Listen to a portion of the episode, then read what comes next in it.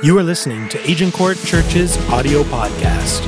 For more information on Agincourt Church, including service times, how to connect, and campus locations, please visit our website at onechurch.to. Adrian Thomas was born in Tanzania, East Africa, and emigrated to Canada to attend the University of Toronto.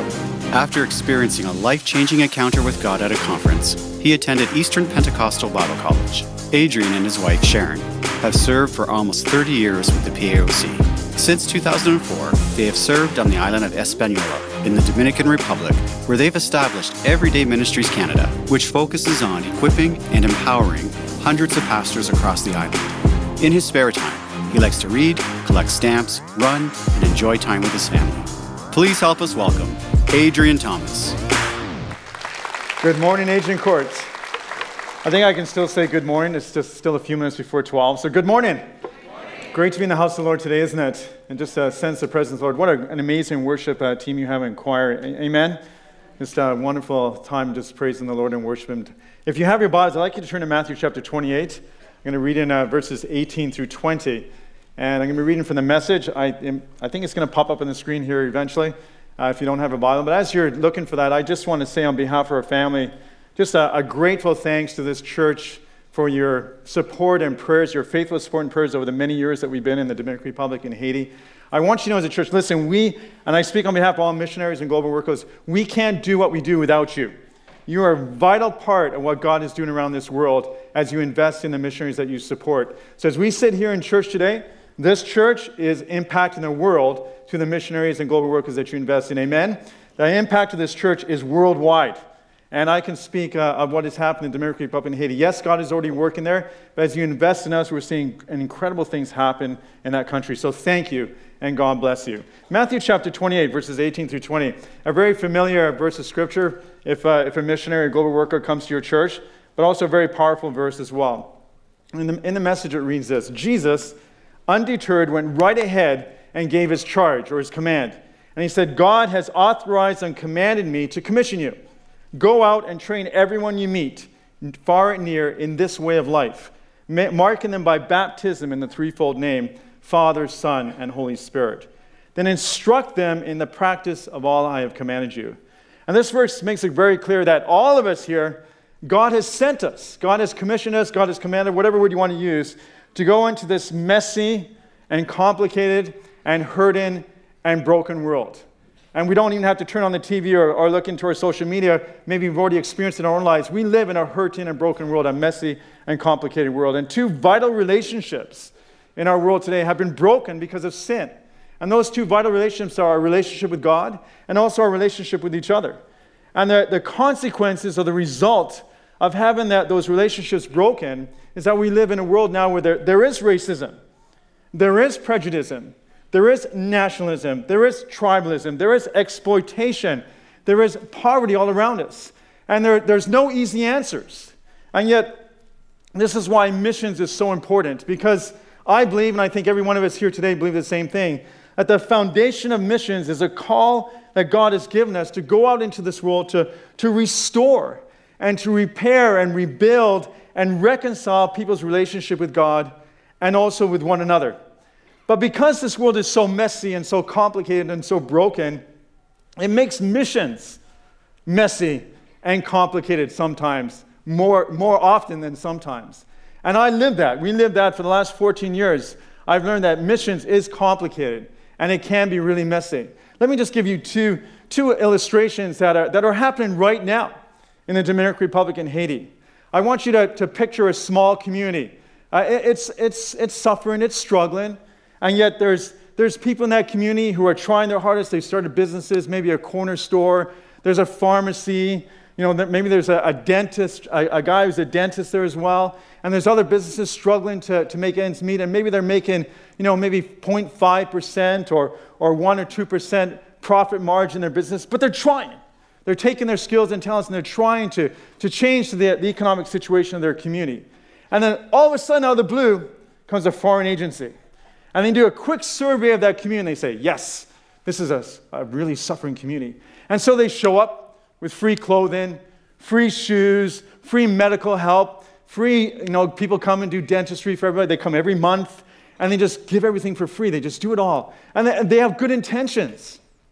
But as we've seen it happen so often in the, in the, in the, the country the Dominican Republic in Haiti, within a couple of years, the pharmacy closes. They can't compete with people handing out free medication. The guy who, the dentist, the guy who uh, is a dentist, he moves to another community. He can't compete with uh, people coming in and giving free dentistry to everybody in the, in the city. The person who fixes all the clothes, they're not needed anymore either because they're showing up with free clothes all the time and free shoes. And you see store after store start to close. And then what happens so often is that agency, after three or five years, they say, uh, We're done. And they leave. And so they came to that community. They never consulted with the leaders. They never met with the community leaders. They never described what they're all about. And they just up and leave. And they leave the, the community in a worse economic situation than it was originally, all with good intentions. But they leave the community off uh, in a worse situation because so many of those businesses have now left. And so people in that community now have to travel even further to try and get what they need, maybe medicine, or to, uh, to even buy uh, food or things like that. And then another agency shows up and instead of studying the history of that community, they jump right in as well. They say, Look at this poor community, quickly, quickly. They need free this and free that. And they just, the cycle continues. And then you have other agencies, thank God, who come into uh, a community like that and they sit down, they meet with the community leaders. And they say, Listen, this is what we're about. We like to help your community. We like to transform your community. We like to leave your community in a better place than it is now. How can we work together to make that happen? How can we partner together? Let's form a, a transformational committee made up of members of the committee, uh, of the community, and some of us as well. And let's plan out a five year strategy so at the end of five years, your community is in a better place than it is right now. Both of those are very messy, and both of them are very complicated. But the one leaves the community in a better place, and the other leaves the community in a worse place. One is destructive, and one is constructive. And in the few minutes that I have with you today, I've been asked just to share a little bit of, of, how we have taken this messy, complicated world that we live in and the messy complication of missions and how we try our best to, to do what we can to empower people and to equip people to do what God has called them to do and fulfill the vision that God has given them. We were called to the island of Hispaniola 14 years ago. And God gave us a very simple, but I believe a very powerful mandate, a very powerful call, as you saw it uh, stated in our, the bio that uh, came up just a few minutes ago. And that was for us to come alongside people of influence, mainly pastors, yes, but leaders and elected officials and business people, and just come alongside them and equip and empower and enable them to, with any way possible, to fulfill the vision or the mandate or the call that they have in their lives. And we're not there to duplicate, we're not there to replicate, we're not there to replace, we're not there to displace or compete with existing ministries or local endeavors or local organizations, not at all. Instead, we come alongside those local endeavors and local, local organizations and local churches and local ministries, and we do all that we can to work with them to make them better at what they're doing in any way that we possibly can. And that's, that's my driving passion. I don't know how else to explain to you. God has given me such a, a supernatural uh, uh, love for the people that God has raised up in the country of the Dominican Republic and Haiti. Like, I, I just, I, I'm just driven, I'm just compelled to do all that I can to invest everything that I have the, the passion I have for God, the passion I have for the lost, the passion I have for people, just to pour it into their lives and enable them and equip them to fulfill what God has called them to do.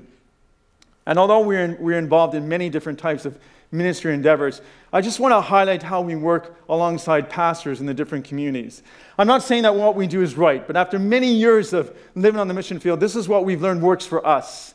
And at the end of the day, we believe it leaves people in a better place than they originally were. And so the first step is, is to engage. We're a very relational based ministry.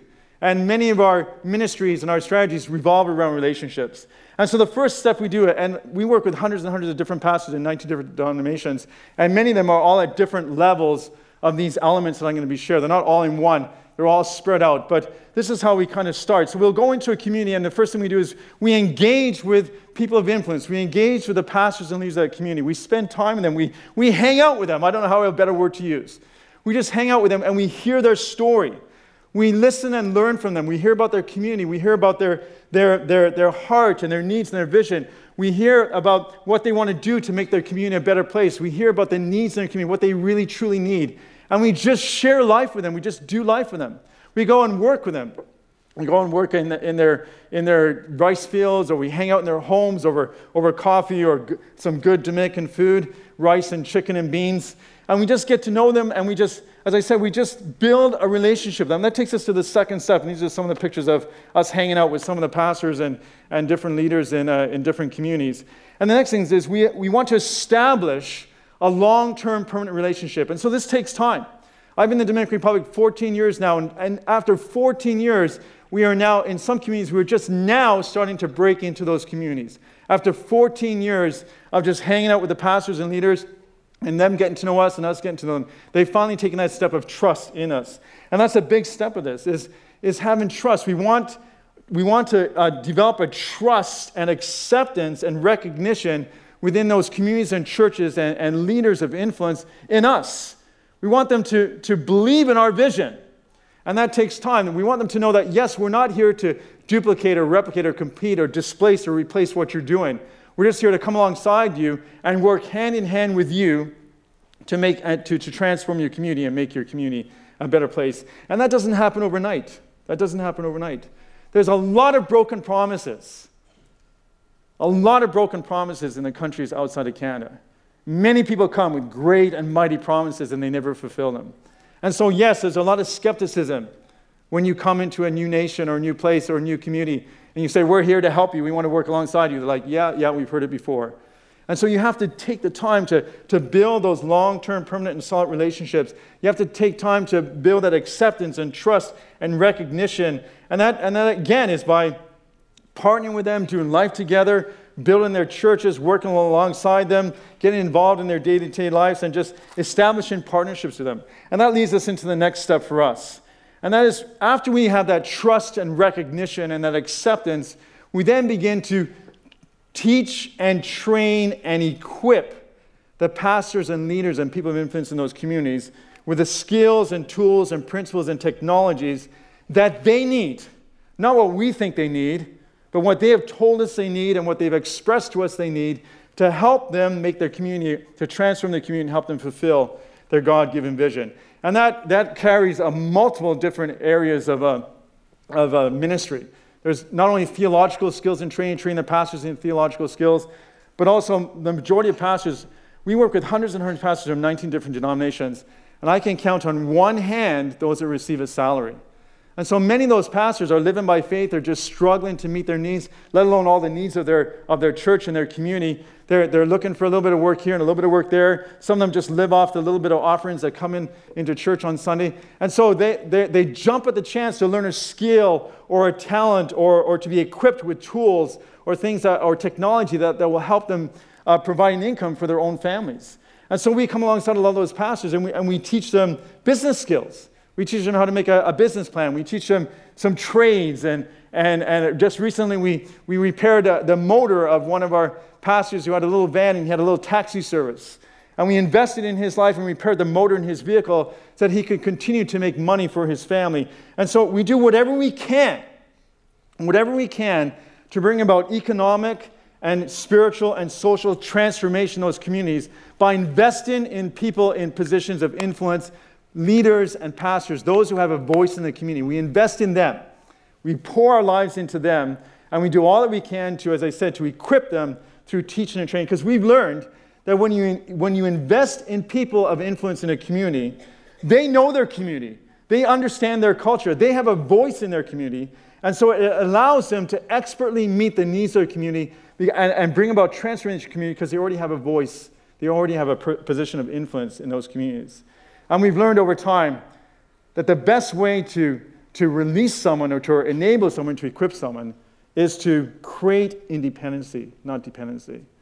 And we've seen it. It happens all the time where, where people come in, foreign agencies and agendas come in, and they build things, but everybody relies on their leadership, their technology, and their financial support. And when they withdraw that, things begin to crumble, things begin to fail. And so we work hard, and we really do work hard, I can tell you that, to do all that we can with our programs and everything that we do. Our ultimate goal is to create and produce people that are independent, they're not dependent on us. They're not dependent on us for finances. They're not dependent on us for any more skills or training. They're not dependent on us for technology. They're not dependent on anything else. They're, they're, they're standing on their own. And that leads into our, the next step here, which is also very important for one for us. As a Christian, one of the things that is a foundation of every single element that I've shared with you is we pray and we strive and we intercede and we create opportunities, we create an atmosphere where God, God can empower and equip supernaturally the lives of these wonderful men and women. They are trained and equipped, and many of them have skills and talents and a passion and vision, and they have a tenacity. And when you partner that with the Holy Spirit, when you partner that with God, it's incredible what those people are able to accomplish. With God's help and the help of the Holy Spirit, their confidence, their trust, their boldness, their perseverance, and their faith is so strong and rock solid. They're not shaken, they're not going to be shaken. And so, uh, this, this part about empowering, it, it infiltrates every single one of the elements that I've talked about right from the very beginning when we engage with a pastor, when we pray with them and spend time with them. And finally, the last one here is to enable. And this is, this is what brings me joy. This is what, this is what life is all about for me. Is to get people to this point where we can release them fully as self supporting self governing, self propagating pastors and leaders in people in positions of influence. We release them to walk on their own.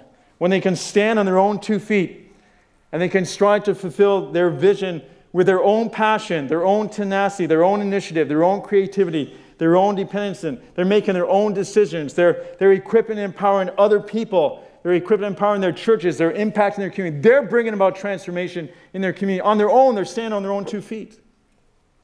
And if you don't remember anything else I say to you, to you today, I want you to remember this line because for us, this is so vitally important.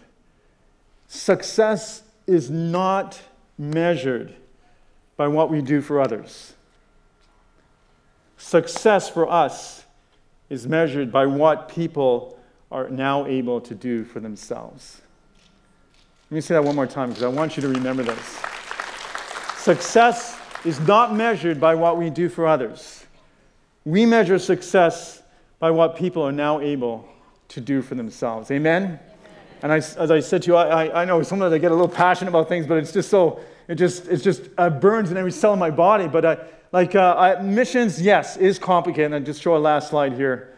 Um, and it's all about long term relationships and partnerships. And it doesn't always look like the way we expect. It doesn't always turn out the way we envision because you're dealing with, with people. And it's often messy and hard and complicated. But I want to tell you something today. It's worth it. It's worth it. It's worth it. 14 years later, and now we have a network of, as I said, hundreds and hundreds of pastors all in the Dominican Republic and in Haiti from 19 different denominations. And just to see what God is doing through so many of those pastors. Yes, many of them are different, at different levels. But those that are at that last level, who are now enabled and released, and to see what they're doing in their country. And in spite of setbacks and victories and, and changes and, and all the things that come, that hardship sometimes of living on the mission field, and you take one step forward and three steps back, I want you to know it's worth it. It's worth it. It's worth it. And in closing, I just want to leave you with an example of a pastor that to me is an example of hundreds and hundreds of pastors that we, we work with. And he's at that enable level now. He's, he's on his own. He's, he's going way beyond we could ever take him. But when we first met Pastor Martires, he was a struggling pastor. He rarely smiled. It seemed like he had the weight of the world on his shoulders. Just when you saw him, it was like just, he was at the point of willing to give up. And all we did at the beginning was we just hung out with him. We prayed with him. We ministered to his family. We had meals with him. He came and had meals with us. We visited his church. We worked alongside him. And we just cons- consistently just encouraged him in his walk and in his call and just prayed over him and, and, and tried to build him up in, in his, his walk as a pastor. And I'll never forget, he came to one of our conferences. We have about four regional conferences uh, uh, each year, uh, between 600 to 1,200 pastors and leaders. And he came to one of those. I still remember him coming, and we had invited him, and finally he had come to one of our teaching and training sessions at this conference. And he kind of sat at the back, you know, this guy's arms kind of closed. It's like, I'm not really, I don't really want to get anything today. But God broke through in a powerful way in that life of that pastor. I remember him coming to the front with just tears just streaming down his face. And the, the guest speaker went down, and there were many, many pastors that responded, but that guest speaker took time to speak into the life of every single pastor that came to the front. That, that, that guest speaker was at the front for over three and a half hours, ministering to each person individually. And they got to Pastor Martires and they began to pray over him and speak to him. And something just broke in him, something amazing. There was a, a spiritual, supernatural change in his life. And he just, the smile and a weight that was released from his shoulders. And I know today, right now, as we're in this service right now, he's in the Dominican Republic in a thriving, growing, expanding church. One of the strongest and fastest growing churches in the city of Nagua is his church. He's enabling, equipping others. His church has moved from a receiving church to a giving church, now to a sending church. They're sending Dominicans to other areas of, of the Dominican Republic and even into Haiti as missionaries. And when I meet him, he hugs me so hard. And he just hugs me. And every time it's thank you, thank you, thank you. Thank you for believing in me. Thank you for not giving up on me. Thank you for praying for me. Thank you for investing in me. And I look at him and I see him as just one of the examples of many pastors that are now helping, with the help of God and the Holy Spirit, they're making an eternal impact on his nation and the world. Missions is complicated and it's messy, but it's worth it. It's worth it. God bless you.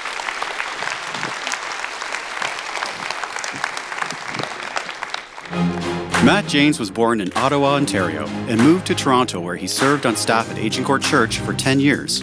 Since 2006, Matt has served with the international missions team of the PAOC as the National Director for the Short Term Missions Network and Manager of Global Volunteers. Matt loves global workers and is passionate about providing excellent training for volunteers to work alongside them. He also champions the next generation of mission workers throughout Canada.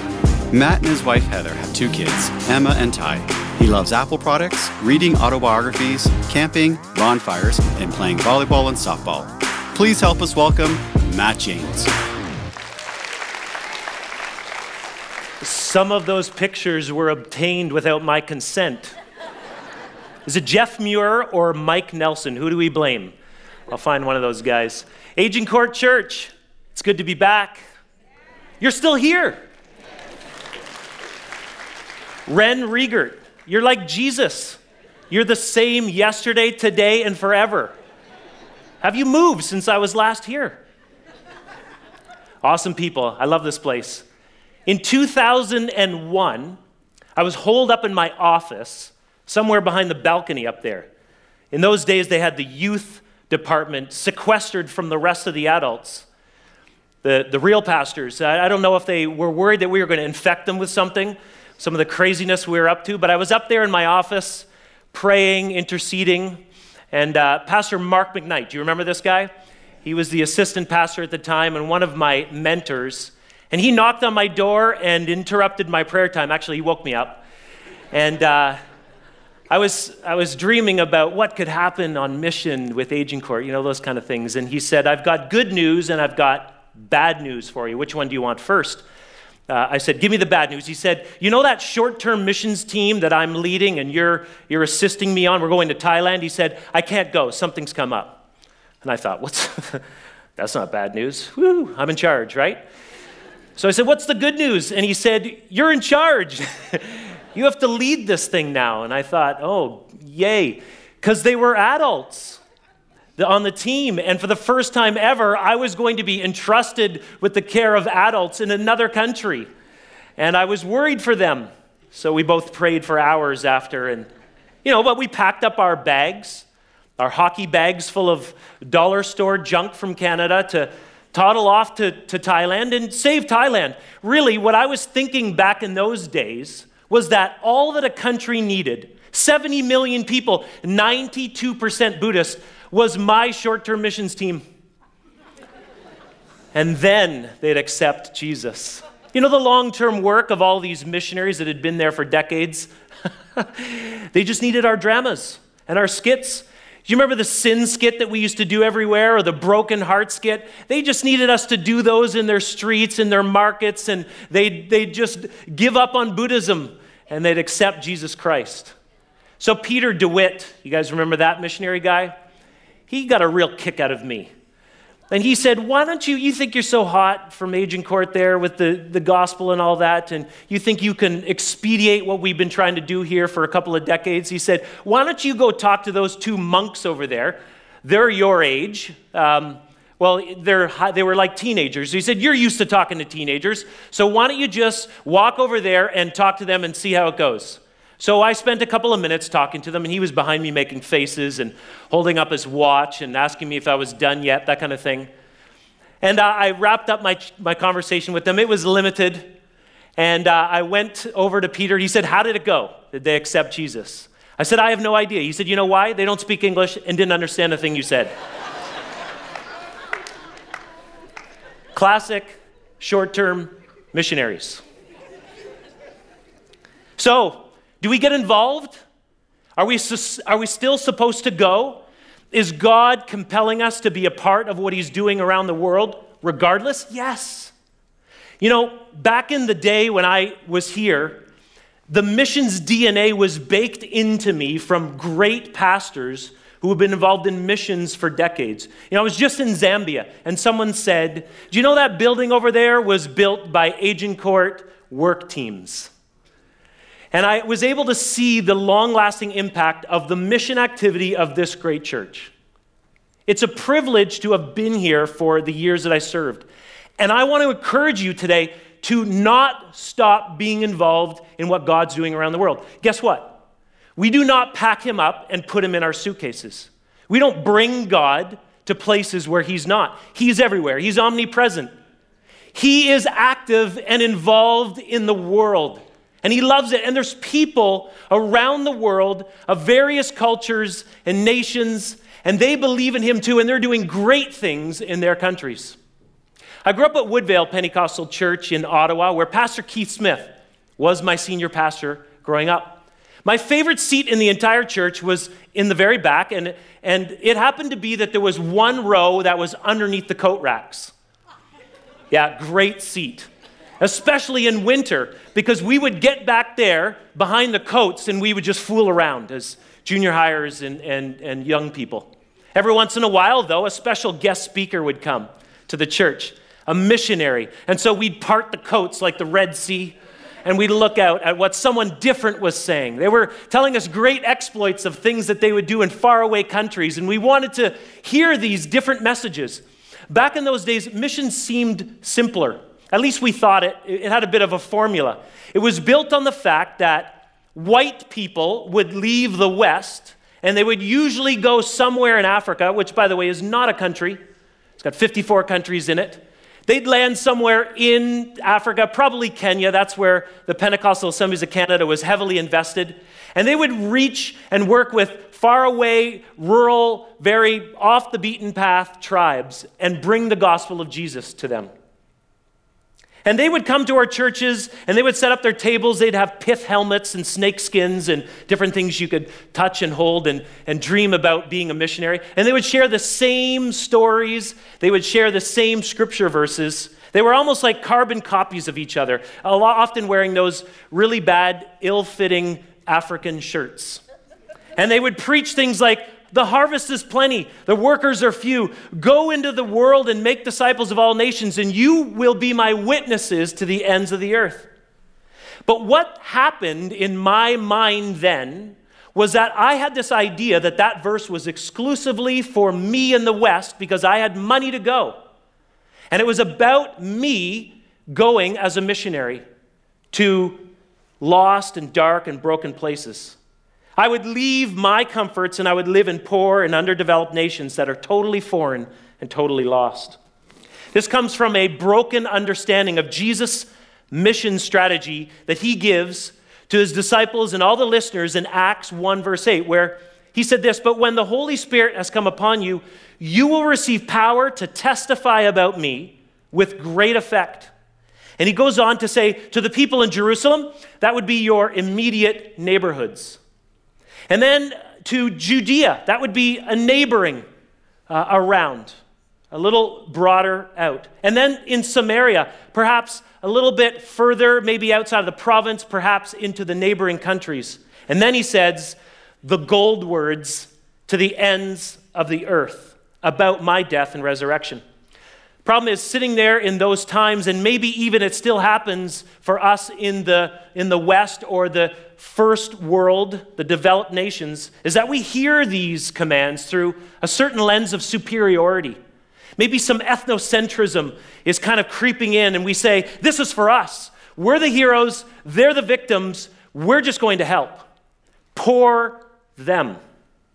And it influences our mission strategy in negative and incredibly condescending ways. And when I usually ask people to describe the ends of the earth, you know, they come up with the same stuff. And I'm sure if I had time to poll you today, you'd answer in the same way. What do the ends of the earth look like? They're lost, they're pagan, they're dark, they're undeveloped, they're remote, they're uneducated, they're poor, they're uncivilized, they're backwards. And we started to have this idea that the duty of all Western Christians was that we would go and not only bring the gospel, but we'd fix everything that was broken. It's a broken world.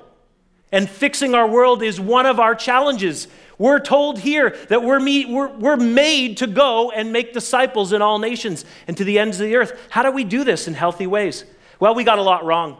We, instead of making it about evangelism and disciples, we went on an imperialistic crusade and we started to tell people what they should do and act like and look like, handing out clothes to people, saying, You should be wearing this, this is proper.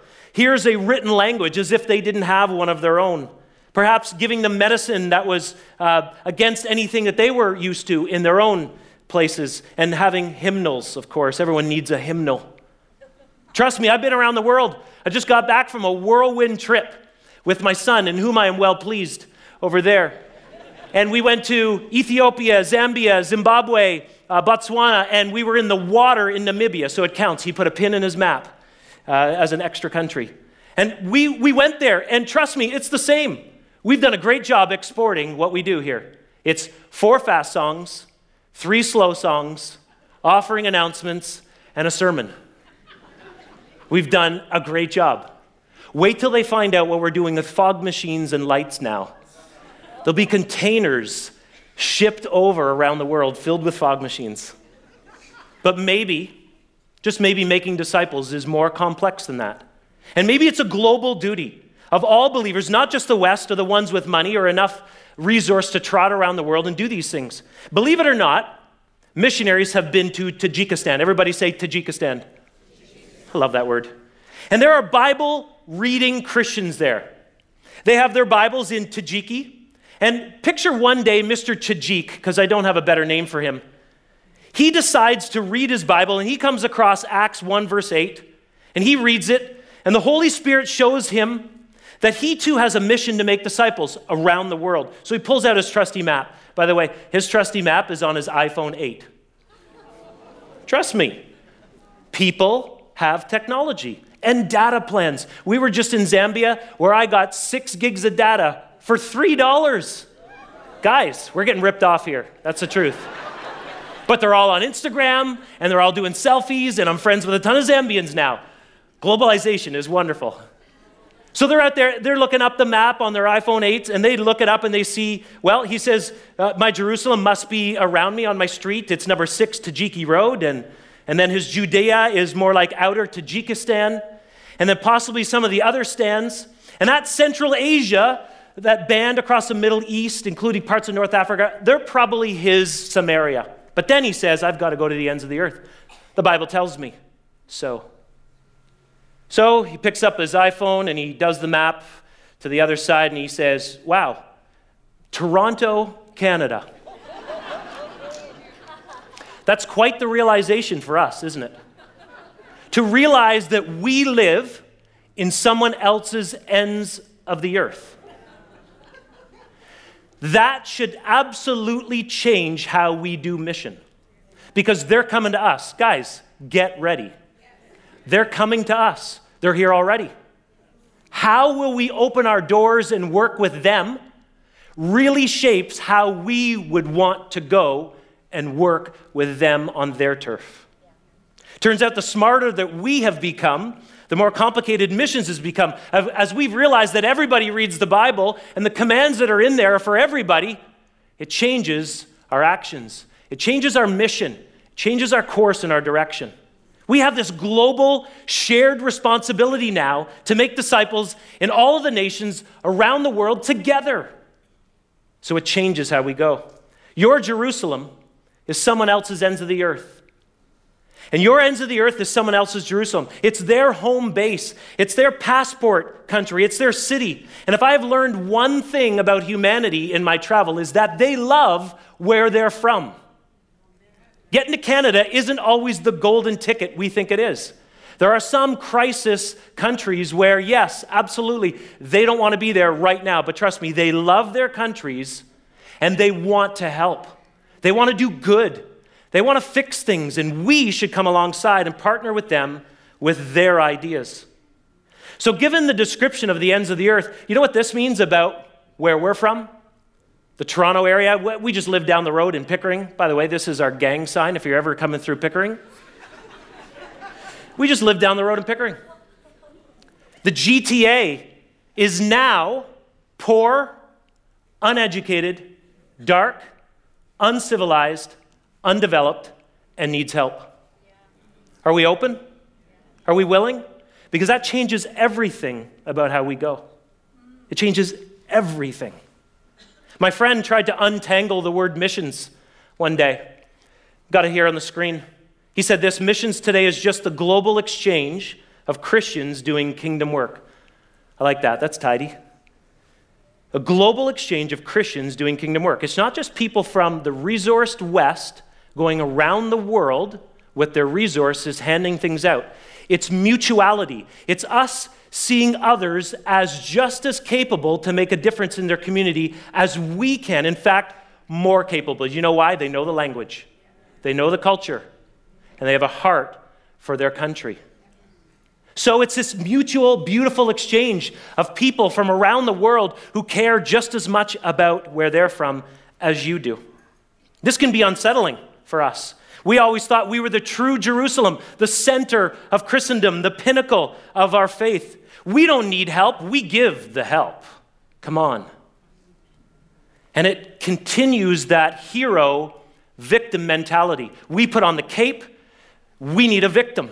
We need someone to help. We need someone who's desperate. And that's the only way we can feel good about ourselves. Look at our Christian culture, our large buildings, our resources, and our church merch. There's enough stuff here to destroy the rest of the world. And we put it in bins and we cart it off and we say, You need this. And there's people around the world who are hearing that they are poor from the first time from our mouths. Can't imagine being on the end of that statement. Since leaving this church, by the way, I haven't had a chance to tell you 10 best years of my life working here. Thanks for having me. Some of you are like, I wasn't here, and it's a good thing I wouldn't have had you. It's fine. I left here in 2005 to work with the Short Term Missions Network, partnered with the Pentecostal Assemblies of Canada in the International Missions Department. I'm going to take a breath. Since then, we've been sending about 40 global volunteers every year around the world to try to partner up with missionaries and locals to help them with their ideas and make a difference. It's been a big part of my life since leaving here. And that stuff, I got it here. I got it here from this great church with great leadership and, and missions minded people. And now, guess what? Good news. Uh, Agincourt Church supports my ministry. I'm back on the payroll, Agincourt. And it feels good. John, thanks. It's been a privilege to work with short termers, mid termers, and long termers going on mission. Let me tell you briefly about Liz Marshall. Liz Marshall, when she came to us, by the way, I have a huge growing group of early retirees who want to go on mission. They say, I'm finished my job, I'm finished making my income, but now I want to make a difference in the world. I have time, I have a pension, and I want to go. I don't even need to raise very much money. So Liz goes off around 65 years old, and she says, I want to go to Zambia. I want to mentor young men and women, and I, and I want to leave behind a legacy. And it's not about me, it's about these Zambians. So here she is hanging out with a couple of uh, her youths there in Zambia, and uh, she's an incredible woman, loves young people. But she decided to invest in a few people. First person I want to show you is Brenda. I sat with Brenda a couple weeks ago. This is my picture. I was with her at the uh, Bible College in Kitwe, Zambia. And I said to Brenda, Tell me what, uh, what Liz has meant to you. And she said, Liz means the world to me.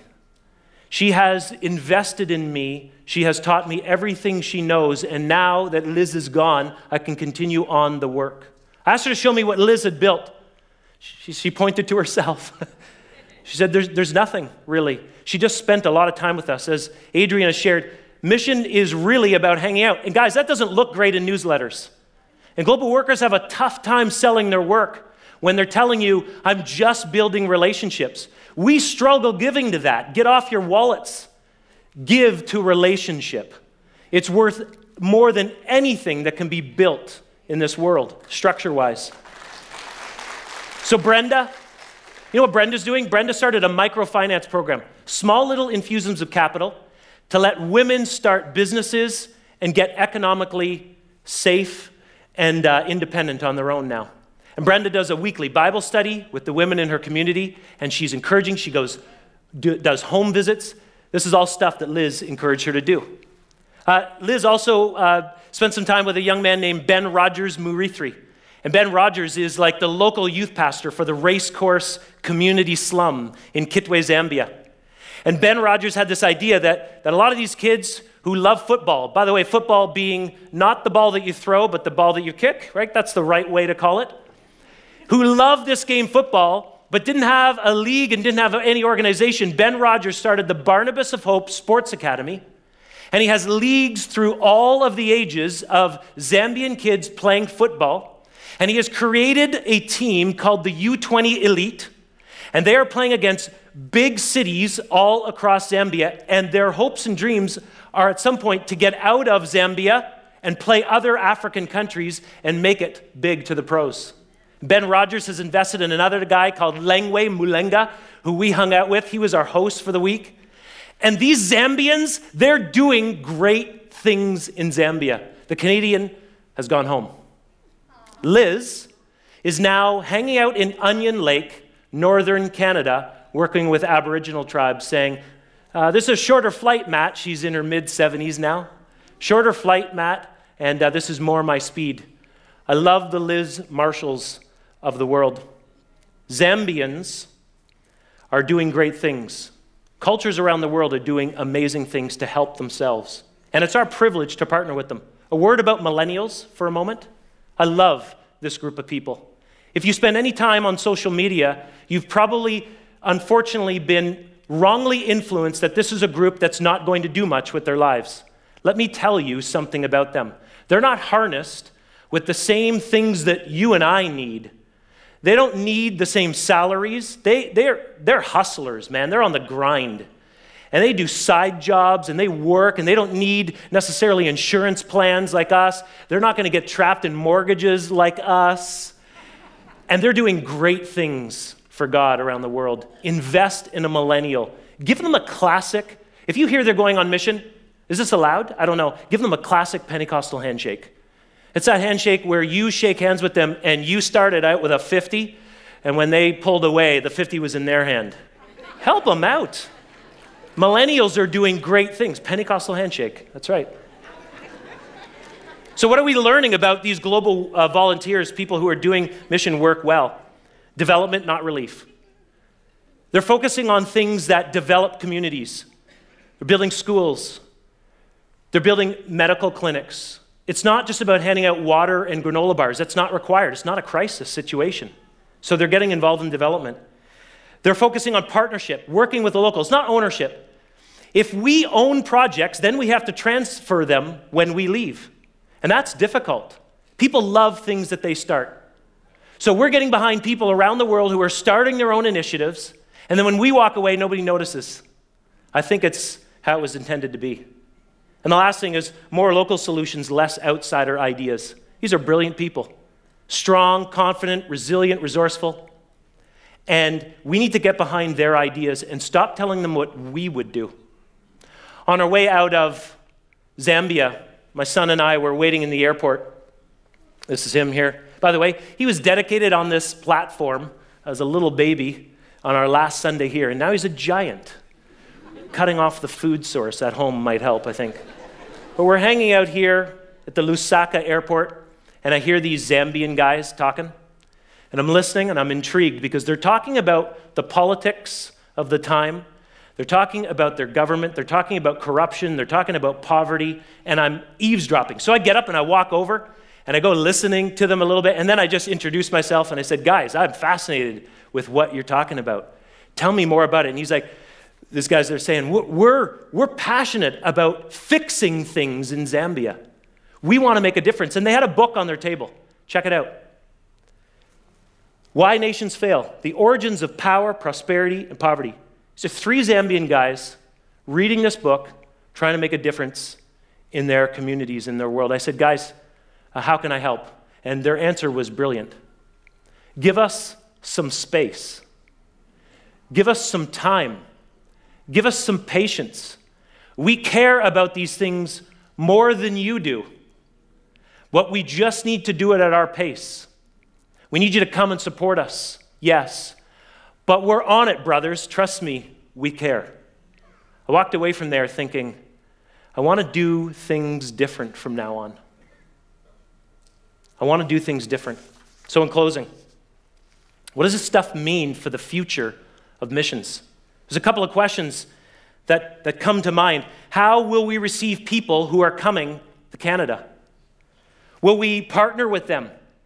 Will we say, absolutely, your idea uh, sounds good, that it might work here? We're willing to get behind you, Tajiks who come here to Canada who want to reach Canadians for Jesus? Will we allow them to minister to us, to reach our cities, and to teach us what they've learned about faith and the gospel? Will we have open ears to hear? Will we listen? Will we be sensitive to their ideas? Will we host them? Will we resource their efforts? Or, and will we celebrate their successes? Or will we just ask them to make an appointment to see the pastor sometime midweek? And then, how will we go? Will we go as servants instead of superstars? Will we recognize and respect local Christians and church that's already present and active and vibrant? Are we willing to learn from them and be students of their culture? And will we realize that God is doing something unique in their context? And just join what God is already about. So, do we need more global workers for the cause? Absolutely. In a moment, you're going to see a video with the director of our mission agency for the Pentecostal Assemblies of Canada. His name is Murray. And he's making an appeal right now that we would raise up 100 new global workers in the next five years. I'm believing that maybe five or 10, uh, something audacious, perhaps even 15, could come from Agincourt Church and Clare Lee Church. I'm believing for numbers from this great mission sending church. You may be sitting here today, right now, and saying, I want to do something. And you should. Keep in mind, it's complicated.